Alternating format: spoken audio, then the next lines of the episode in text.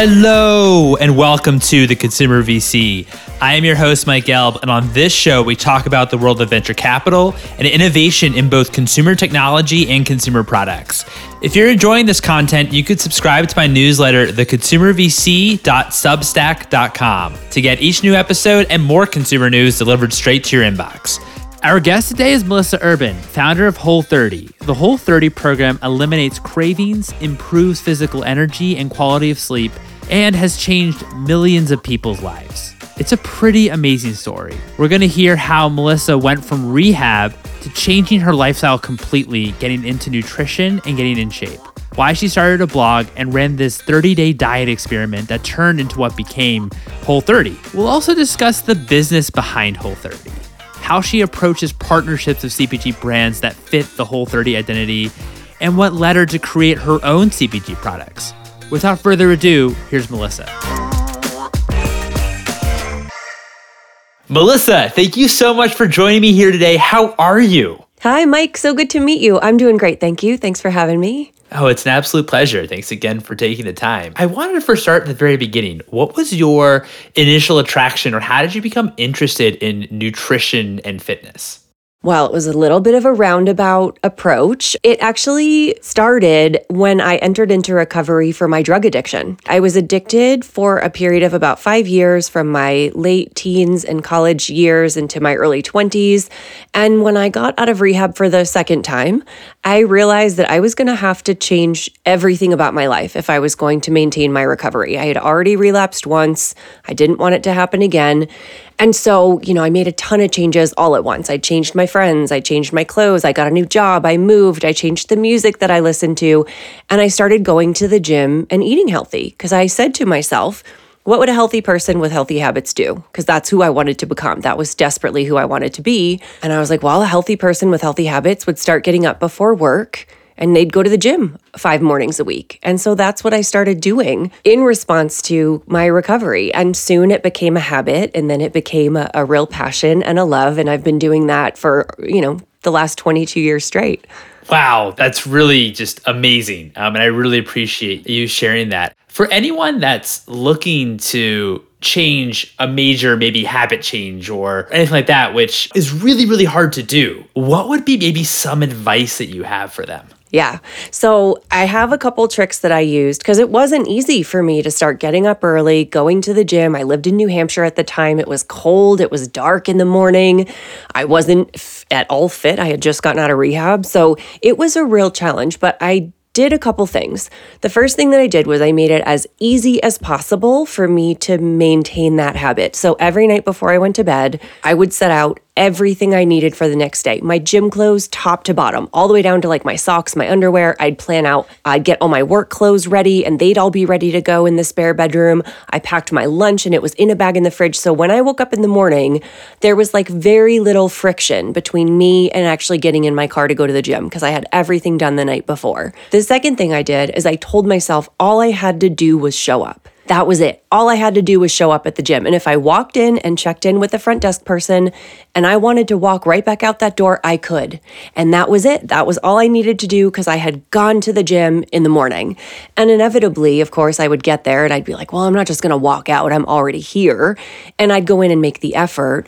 But it it made showing up the goal and that allowed me just to be really consistent and successful. So the goal wasn't the workout. It wasn't to work out for 45 minutes or to hit a certain, you know, weight on my squat. It was just show up. And then the other little trick that I used was I told myself if I got out of bed in the morning and put my gym clothes on and like didn't want to go that day, I didn't have to. And I almost never needed to use that trick because I'd be up at five o'clock in the morning and I'd put my gym clothes on, be walking around my like dark, cold house with my dog and be like, well, now I'm up. I might as well go. So there were a few little things I, I did that I now know were very grounded in habit research that just felt very intuitive to me make it as easy as possible, reduce as much friction as possible, and make the goal showing up.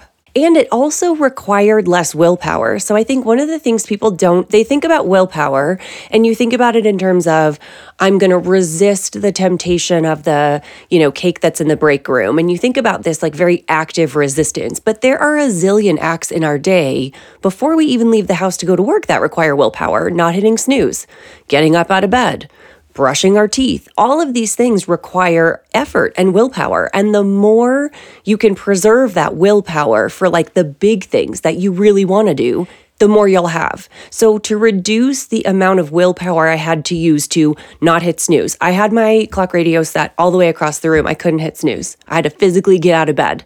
And so that's how I learned not to hit snooze all of my clothes were ready. So I didn't have to like willpower my way to like finding my sports bra and my tights. Like, nope, they were all right there and super easy for me to put on. So I reduced the amount of willpower I had to use to make that habit successful as well. And that was really important because it meant I had more when it did come to things like, okay, now I'm going to try to eat healthy for the rest of the day, or I'm going to go to bed early, or instead of, you know, watching another Netflix episode. Totally, totally. No, that makes a ton of sense. Just trying to make it all very kind of simple simple and easy to do so you don't really have to use up your willpower in order to actually go to the gym, what have you. So, as you're developing these new habits. You're becoming much more interested in nutrition, you're uh, going to the gym, you're getting in shape. Where did you think where did kind of whole 30 trickle in um, into your mind or even that hey maybe i want to help other people with this goal and maybe just even just a little capacity yeah. So Whole 30 started in April 2009. So this is about nine years after my normal, rec- you know, I had begun a regular exercise routine. I started doing CrossFit in 2006, and that's when I really started paying attention to things like performance and recovery and started exercising in a more deliberate way. In 2009, Whole 30 started as just a two person self experiment. My co founder and I were sitting around after a really challenging Olympic lifting session. And I remember I was eating thin mints right out of the sleeve because I had, you know, just exercised and I had earned them. And we were talking about this nutrition seminar we had recently attended that was talking about anti inflammatory foods and foods' influence on things like athletic performance and recovery. And my co founder was like, what if we did this super squeaky clean? Like 30 day really strict elimination protocol. Like we just, you know, kind of stripped the last 20% of junk out of our diet. I'm eating my thin mints and I'm like, yeah, that sounds great. Let's do it. Um, when do you want to start? And he was like, let's start right now. And all the things that made me a really good drug addict make me really good at habit change because I can be like very black or white or on or off. So I handed my thin mints off to my friend Zach and I was like, yeah, let's do it. And so the whole 30 was really just let's do this little self experiment, clean up the last 20%. I was already eating what I thought was pretty healthy. I was like the healthiest person in my office. But what I wonder what that last kind of little cleanup would do. Um, I was hoping to see athletic performance and recovery improvements, and I certainly did. But I also saw tremendous improvements in energy. No more 2 p.m., had slumped on desk, need caffeine, need sugar. That was gone. I had Energizer bunny, bunny energy all day long. I was sleeping so much better. My mood was so much happier. People at work were noticing that, like, I was more talkative and more jovial. And it identified for me a dysfunctional relationship with food not that I ever had an eating disorder or anything, but like I was using food kind of the way I used to use drugs as a reward, as a punishment, to self soothe, to relieve anxiety, to show myself love. And in the absence of those foods for 30 days, I had to come up with other ways to manage my stress. And that actually felt really healthy and affirming for me. So, because I had such a great experience, I shared about it on my CrossFit training blog, and a couple hundred people were like, I'd be interested in trying that. So, I wrote up this really rudimentary set of rules and in July 2009, that was the start of the official, like, I guess the very first group Whole 30. Wow. That's awesome. That's awesome. Yeah. When you first did what became Whole 30, what was maybe like the hardest part about it in terms of maybe foods that you specifically get, had to give up? Yeah, I mean, I wasn't really drinking much alcohol, so that was not hard.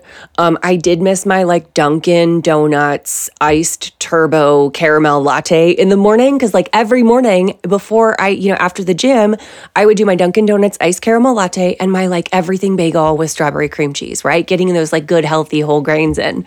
And I definitely missed that. So there was like a learning curve. If I'm not going to eat these, whole grain, low fat, kind of bodybuilder type, like what everyone thought was healthy, then if I'm not going to do that, like what am I going to eat for breakfast? So definitely it was a learning curve there. There were specific foods like cheese that I really missed way more than I thought I would, which was ironic because when I reintroduced cheese, I realized that like it did not work well for me at all.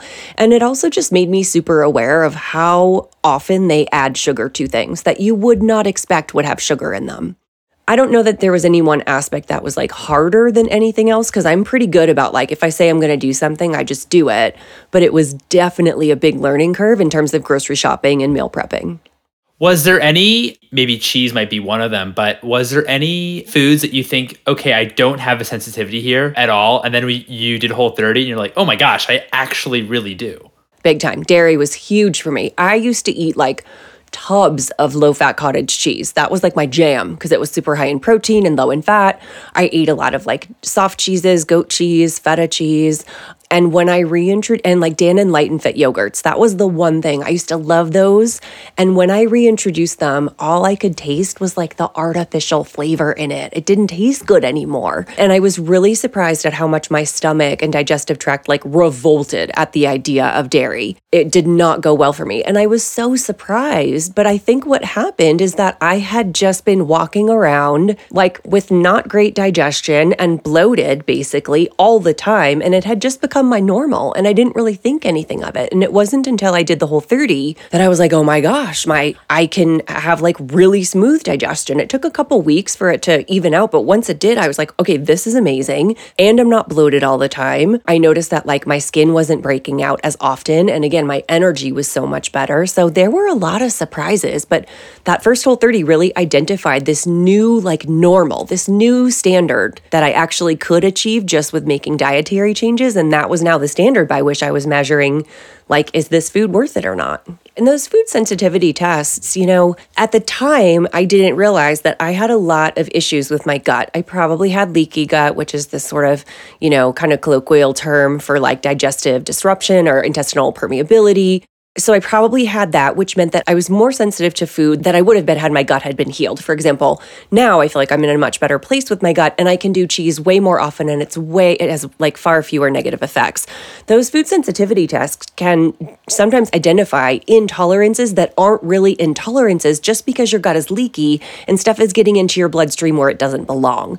An elimination diet is still by a lot of doctored standards kind of still the gold standard in terms of identifying food sensitivities and it's something that that anyone can do. You don't have to go through an RD, which requires money and time and privilege. You know, you don't have to be prescribed by your medical doctor. You can just eliminate foods for 30 days and add them back in at the end and see how they work for you. So it's a very low lift way of figuring out which foods may or may not work best in your system in this current context.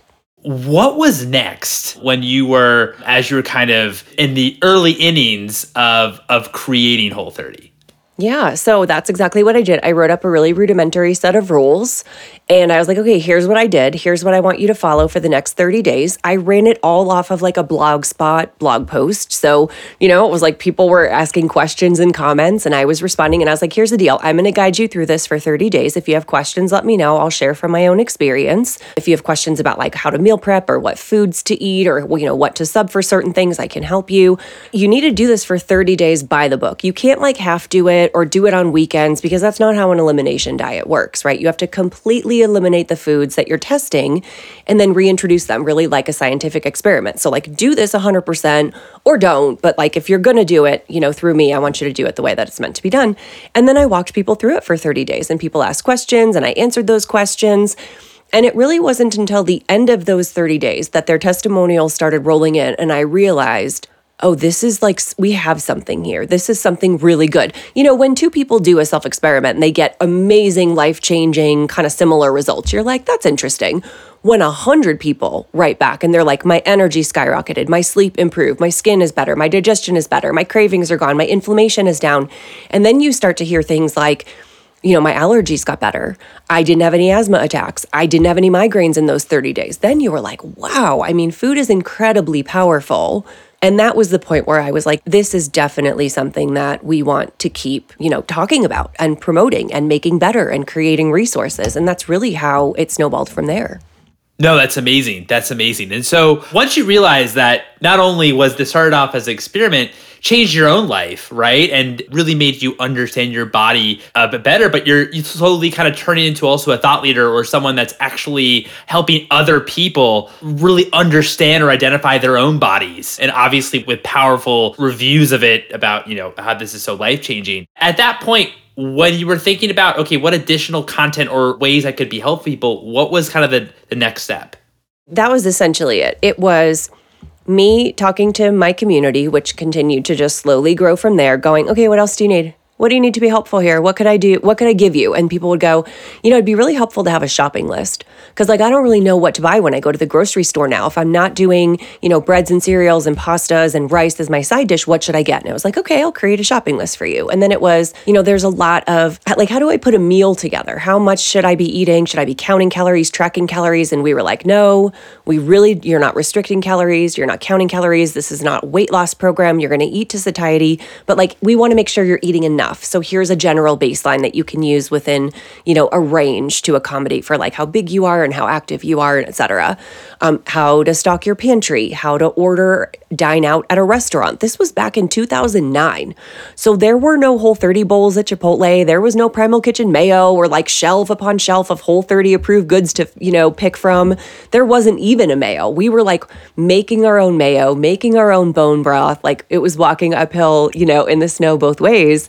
So I wanted to just offer as many resources as I could to make it easy for people. And every good idea I've ever had for the Whole 30 comes from the community and from comes from them saying, I could use this, I could use some recipes, this would be helpful, or me noticing a pain point and going, "Oh, I have an idea about how I can make this easier for you." And so that's really where I spent the next two years of my whole 30 life is just creating things to make people more successful with the program.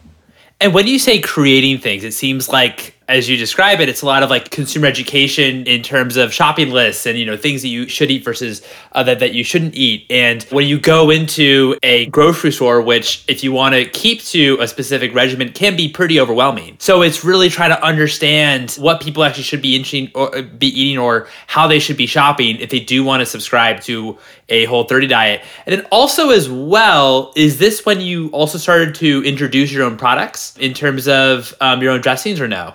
That didn't happen until like 2020. Oh, wow. Okay.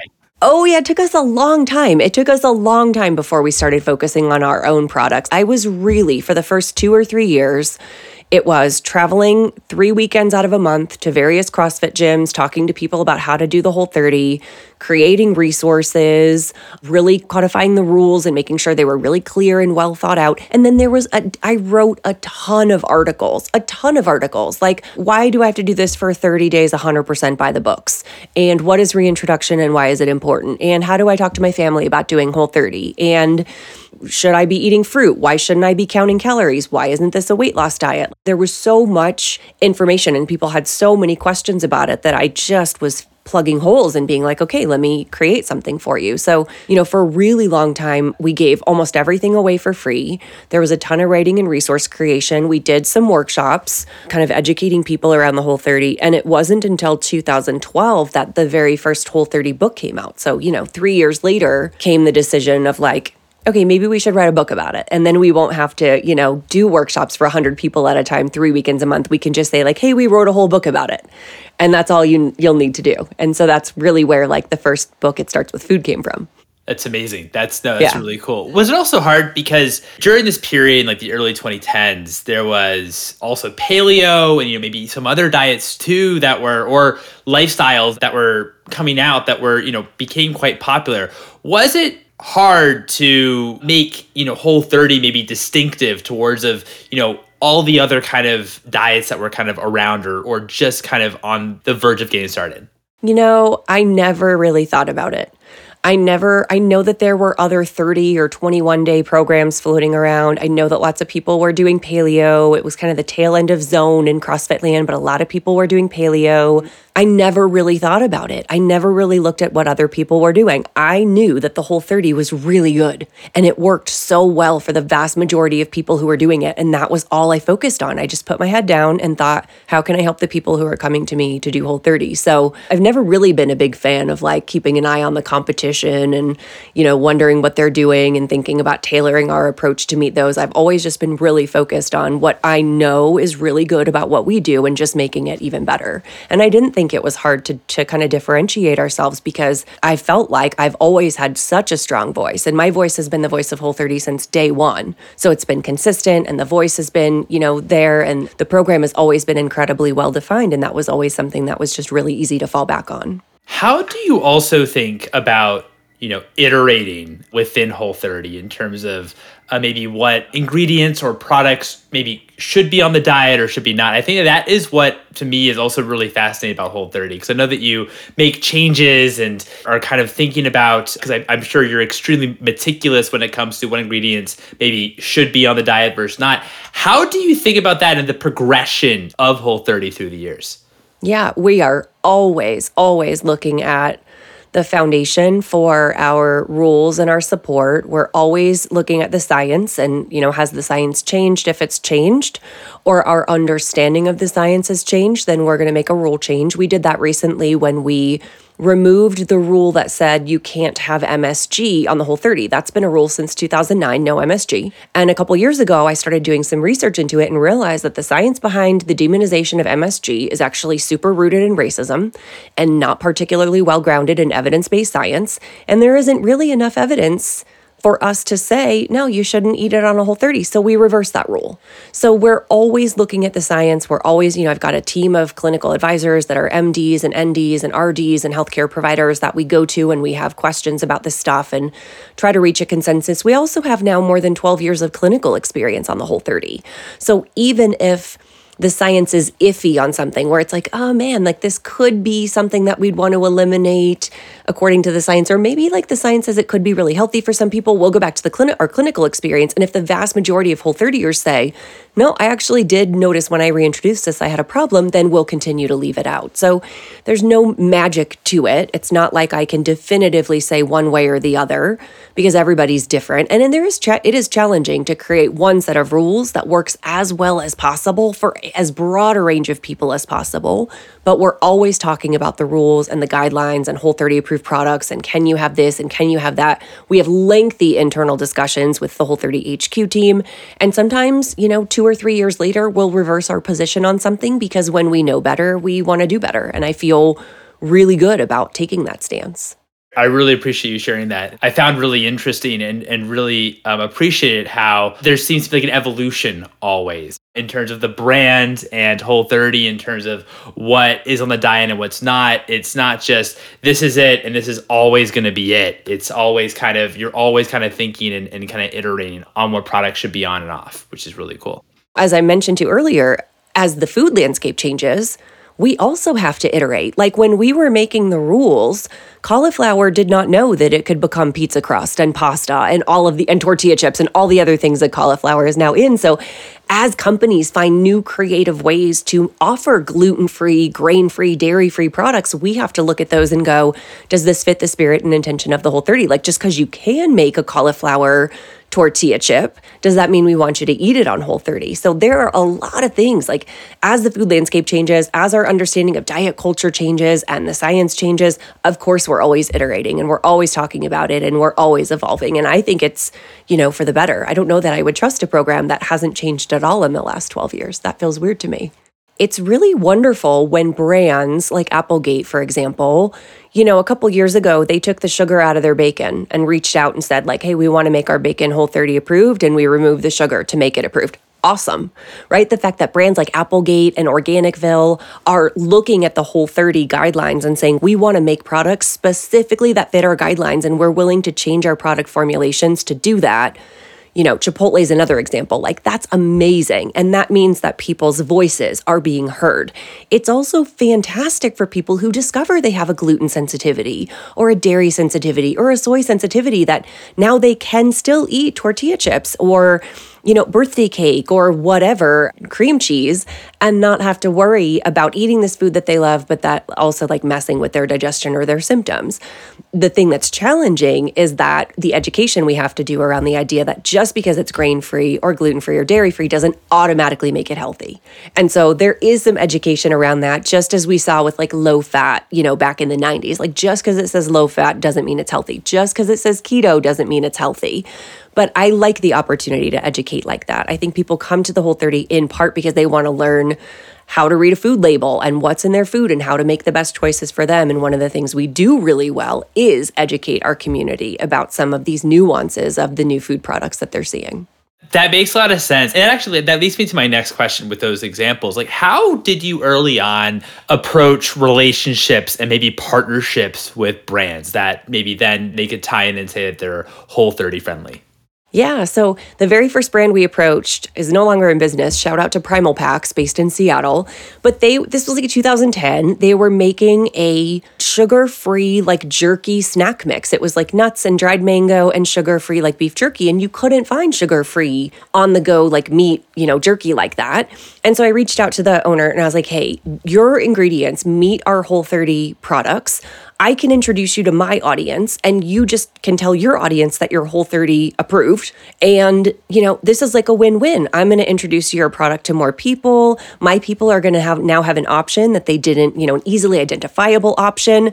And I get the, you know, tie-in with this brand that makes this product that like I'm not going to make. I'm not going to make a sugar-free jerky. That's not what I do. And so that's how it started. And some of our earliest partners like um, LaCroix and Epic and SeaSnax are still with us today today. And it really started because I was like, you make great products that fit our program. I want to be able to send my people to you so that they don't have to read so many labels. Like what do you say? And these brands were like yeah that sounds good.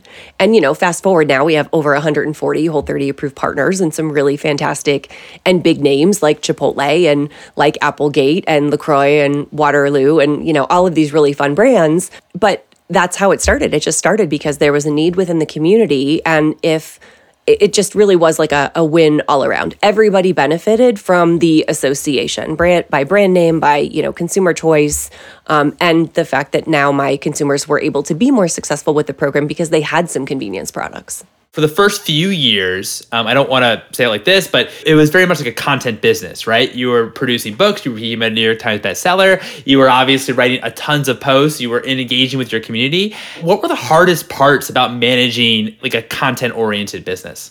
Yeah, I mean, I would still say we're very much a media company. We're still very content forward and content heavy. I think part of it is just the workload. I was the rate limiting factor for a while because I did all the writing. So, like, I can only write so much. So, that's always definitely, you know, challenging keeping up with new platforms and technology. So, you know, at first it was the blog and our Whole 30 forum. And then it was Facebook and then it was Instagram, and then we did a foray into Snapchat, and then it was Are We on TikTok, and Are We on Clubhouse? And, you know, so as social media has uh, grown and evolved, we've grown and evolved with it, and it's been wonderful. We couldn't, you know, run our business anywhere near as effectively without it, but that requires a lot of labor and time and attention, and now maybe more of a strategy than we used to have. So that's certainly been challenging. And then there's just a lot of content out there. It's easier to develop a fiercely loyal, audience and a really strong connection with that audience when you're talking one on one to them. And for a long time, I had the opportunity to do that. I was doing it in person at book tour events and at workshops, you know, social media was still like a smaller venue where you could actually posts were algorithmic or you could, you know, you were seeing the posts that you really wanted to see and we were having those one-on-one connections and now it feels like the majority of our followers, you know, you're not seeing as much of what we're posting and our audience doesn't know us as well or know me as well. So we've shifted a lot of our content now to our newsletter, which is far more of a direct one-on-one connection, but you're you're just always thinking about that now. You're always thinking about how can I maintain the connection as things change? How can I maintain that relationship with my audience?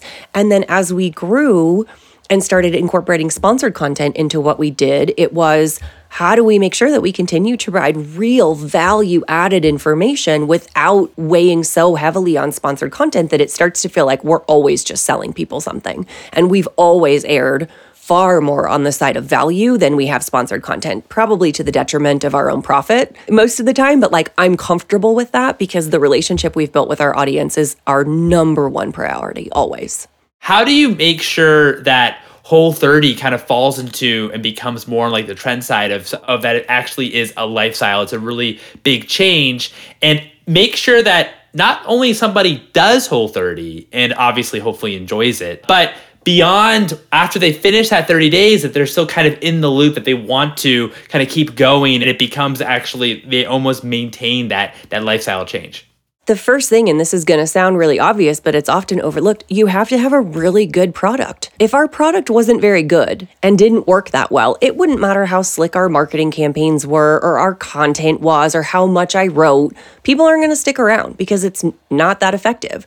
And what the thing about Whole 30 is that it is so incredibly effective for the vast majority of people to the point where when you do it, you want to talk about it with everybody.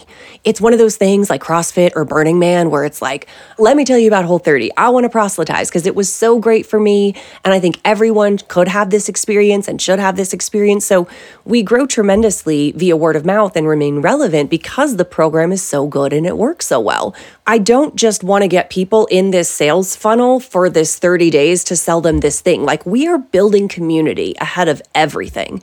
And with that community, we're talking about life before Whole 30, life in your Whole 30, life after your Whole 30 and your food freedom and what that looks like, and tangential things, you know, that are habit related and relationship and self care, aren't necessarily tied into just those 30 days. We're talking to people about having a growth mindset and really reframing the idea of like your identity as a person and how do you become or how do you see yourself as that healthy person with healthy habits. And staying connected to this community is a really effortless way for people to remind themselves that I am a healthy person with healthy habits and I can give back to others in the community now that I've done the whole 30 and I'm an alumni, which feels really good. And if something knocks me off of my, you know, food freedom, a, a stressful event or a holiday, I can come back to the whole 30 and reset again. And that feels really good. So, I don't know that we've necessarily like tried to build in a life cycle of keeping people involved, but they stay involved long after their whole 30 is over because our continued commitment is to providing value added content for our community at any phase, in all phases. When did you decide that it was the right time to launch your own products and why was that the right period? So we'd been talking about it for a while. And in fact, many of our Whole 30 approved partners in conversation had been like, why aren't you doing some of this yourself? Like you could be creating your own Whole 30 branded line of X, Y, and Z, you know, in addition to partnering with us, right? Um, but I think we went into it very cautiously because we had never really sold anything to our community. We had products for sale, of course. We sold books, we have an SMS text message service, we have 100 and 200 Whole 30 certified coaches who, you know, sell services to coach you through the Whole 30, but CPG, consumer packaged goods was like a very definitive like we are going to sell you this product. So we went into it pretty cautiously, wanting to make sure that the community was right for it, that we weren't just you know, putting out a line of like Whole 30 branded spatulas just to try to make some money. Like we wanted to be really intentional with it. And it took a while, but we thought about where we were seeing pain points, products where we thought we could add our own unique kind of flair or unique touch. And we landed on this line of five different salad dressings. Salad dressings made with, you know, ingredients that even exceed the Whole 30 standards with recipes that came from my own kitchen. So, you know, there's a creamy balsamic that I used to like concoct myself out of two or three different ingredients at home. There's a buffalo vinaigrette because I used to put hot sauce on my salads and everyone thought it was weird, but it's actually amazing. We made a secret sauce that's a play on Utah's fry sauce, which is a condiment here in Salt Lake City that is so great and we elevated it. Of course, we made our own version of ranch because like I don't even think you can whole 30 without ranch, but our version is, you know, so delicious. We just wanted to make it like extra herby and extra thick. So that was kind of what we decided. We spent about a year and a half in, you know, thinking about production and design and we launched in the middle of a pandemic in August of 2020. Well, it seems like as well since you approached it maybe conservatively when you when, when you first came out. I mean, also since you said that you didn't go into retail when you first came out, it was uh, in the pandemic. It's something that was a bit fortuitous considering what was kind of going on in the world. So that makes sense. What has been the reaction so far of your products? The communities loved it. They just love having the extra options. Our flavors definitely added something to the mix that wasn't already there. They love being able to add them, you know, through their normal order at Thrive Market. I hear again and again, I love just seeing Whole 30s on the label, so I don't even have to think about it. I don't have to worry what's in the ingredients. I don't have to worry if, you know, the ingredients are good enough or if they it satisfies my like specific dietary requirements. I know if I see Whole 30, I can eat it. People seem to really love the flavor. We've got hundreds of like five-star reviews on our website, so that's been really good. Our partners have been incredibly supportive You know, they love the idea of making Whole 30 more visible in the marketplace because it makes their Whole 30 logo on the front of their bottles stand out even more. So, overall, I think it's been incredibly successful. We're really happy with how it's gone. That's awesome. And since you obviously work with a ton of partner products, has that at all been challenging since you're launching uh, CPG brands yourself? So I had conversations with a few key partners ahead of time before we launched. And I was like, hey, I just want to let you know, like, we're going to be doing this. And I just wanted to have like a conversation with you ahead of time. How, how do you feel about it? What are your thoughts? Um, I have very good relationships with almost all of our Whole 30 approved partners and very close personal relationships with some of the biggest ones. And to a point, every single one of them was like, we think this is great. Let us know if we can help. Like, they really recognize that a rising tide lifts all ships, as one of them said. And the more valuable the Whole 30 logo is, the more valuable their logo is on their product. And we've made a conscientious effort at Whole 32. We just work our own products into the normal rotation of talking about products. So if you look at even my personal Instagram, it's going to be incredibly well balanced in terms of the products I'm using every day at home and what I share on my Instagram story. Like, we're not putting our products ahead of any of our partners, we're just working it into into the normal rotation. So I don't think our community or anybody feels like there's anything kind of odd or off about it. It's just there's like another whole 30 product that you can use if you're looking for a salad dressing. That's awesome. That's awesome. This is a pretty broad question and we can take it in whichever direction you think is worthy. But what do you think is maybe one of the most misunderstood parts about nutrition and wellness today? Well, I think there's a lot of competing information. I mean, you could say this about any period of time. There's a ton of competing information out there about what's good and what's not good. Food is very often moralized. Certain foods are good, certain foods are bad. You're good when you eat them, or you're bad when you eat them. And I think that's made even more pronounced with social media. It used to be that if you heard someone talking about nutrition, it was like in your doctor's office or maybe on like a TV show. And now it feels like anybody who has access to like an iPhone and an Instagram account can become an authority on nutrition. So I like the idea, and this is what every like registered dietitian in the world will say is, you know, there's no one size fits all. You have to figure out what works for you. And I think people really understand that idea and enjoy that idea and like want to embrace that idea. But i think there's a lot of confusion about how to figure out what works for you. So the reason i think that i like whole 30 so much is that is the answer to how. This here take this self experiment and use it to figure out what works for you. And if what works for you is eating nothing but gluten and dairy for the next 20 years awesome. Go do it. I think that's great for you. I love that for you. If it works, super. And if it doesn't work for you, like find your own way. You know, we have a 100% plant based program now. So it's like if you decide a plant based diet works better or some combination of both. I, I think one of the most misunderstood things is just this idea that there's any one way that is somehow going to be like a magic bullet for you. And I don't think that's true even with my own diet, having done the whole 30 several times, it's I am always evolving. My context is always evolving. Food is always evolving. My health is always evolving. And what worked for me four years ago doesn't work the same way for me now. So, the kind of bad news is that it's always a process, and you're always going to have to, if you want really optimal health and to optimize what you're eating and to feel as good as you can, you're going to have to pay attention. But the good news is that you now no longer have to live by anybody else's food rules you get to decide for yourself from a place of, you know, an educated, informed decision what works best for you. And I like the idea of empowering people like that. What's one book that has inspired you personally and one book that inspired you professionally?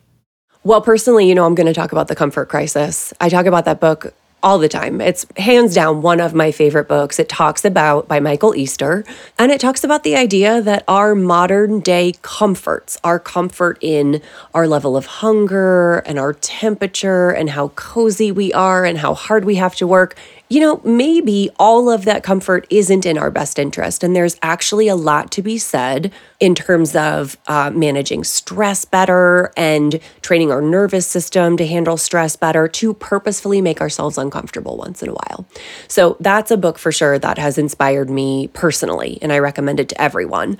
I think one of the books that inspired me the most professionally is Shoe Dog by Phil Knight. I absolutely loved his story of building Nike. And I think what it impressed upon me the most was this idea that, like, you think all of these big companies, these, huge, you know, the Nikes of the world, they must have always had their stuff together. Like they always had it figured out. And Shoe Dog was so brilliant and beautiful because you saw stories of him like packing up shoes in his garage and kind of making things work as he needed to make them work. And I just love that idea of going behind the scenes and being a little more open and vulnerable and realizing like nobody has it fully together. And also that's okay. And also that doesn't mean that you won't get it together in your own way. So that was a book that inspired me professionally. Yeah, no, no, I, I really appreciate you sharing both. I mean, with Shoe Dog, I think that one of the big takeaways too is there's so many times where Nike couldn't have made it. Yeah. There's so many moments that it almost it didn't work out. And so and of course Nike, you know, one of the largest companies in the world and you know they obviously did work out. And so maybe there's a thin line between, you know, success and failure. It's funny, Shoe Dog is the number one book that guests on the show recommend. But Comfort Crisis no one has recommended yet. So I am so glad that you brought it up. Um, it is a great read. My final question to you is what is one piece of advice that you have for founders? I think if I could go back and tell myself as a founder this, I would say do not be sucked into like the toxic hustle culture of entrepreneuring. You do not have to light yourself on fire to make your clients and customers warm. In fact, if you run yourself into the ground for the sake of your business, you're not actually doing anybody any good. So I would absolutely tell folks like stand make sure you pay yourself first. Make sure you're sleeping make sure you're eating. Don't subscribe to this idea of like, I'll sleep when I'm dead or, you know, hustling 24 7 or when you're sleeping, I'm working. Like, no, no, no, we're done with that. That's like old news. Now, what we're doing is sleeping eight hours a night and we're taking our mental health days and we are setting boundaries around our capacity and we are making sure that we show up for ourselves first so that we can show up for our clients and customers and our business. That's what I would say. I love that. I love that. And I totally agree with that. Melissa, thank you so much for your time. This was so much fun to chat. Oh, Mike, it was great. Thank you so much for the conversation. I enjoyed it. Thank you.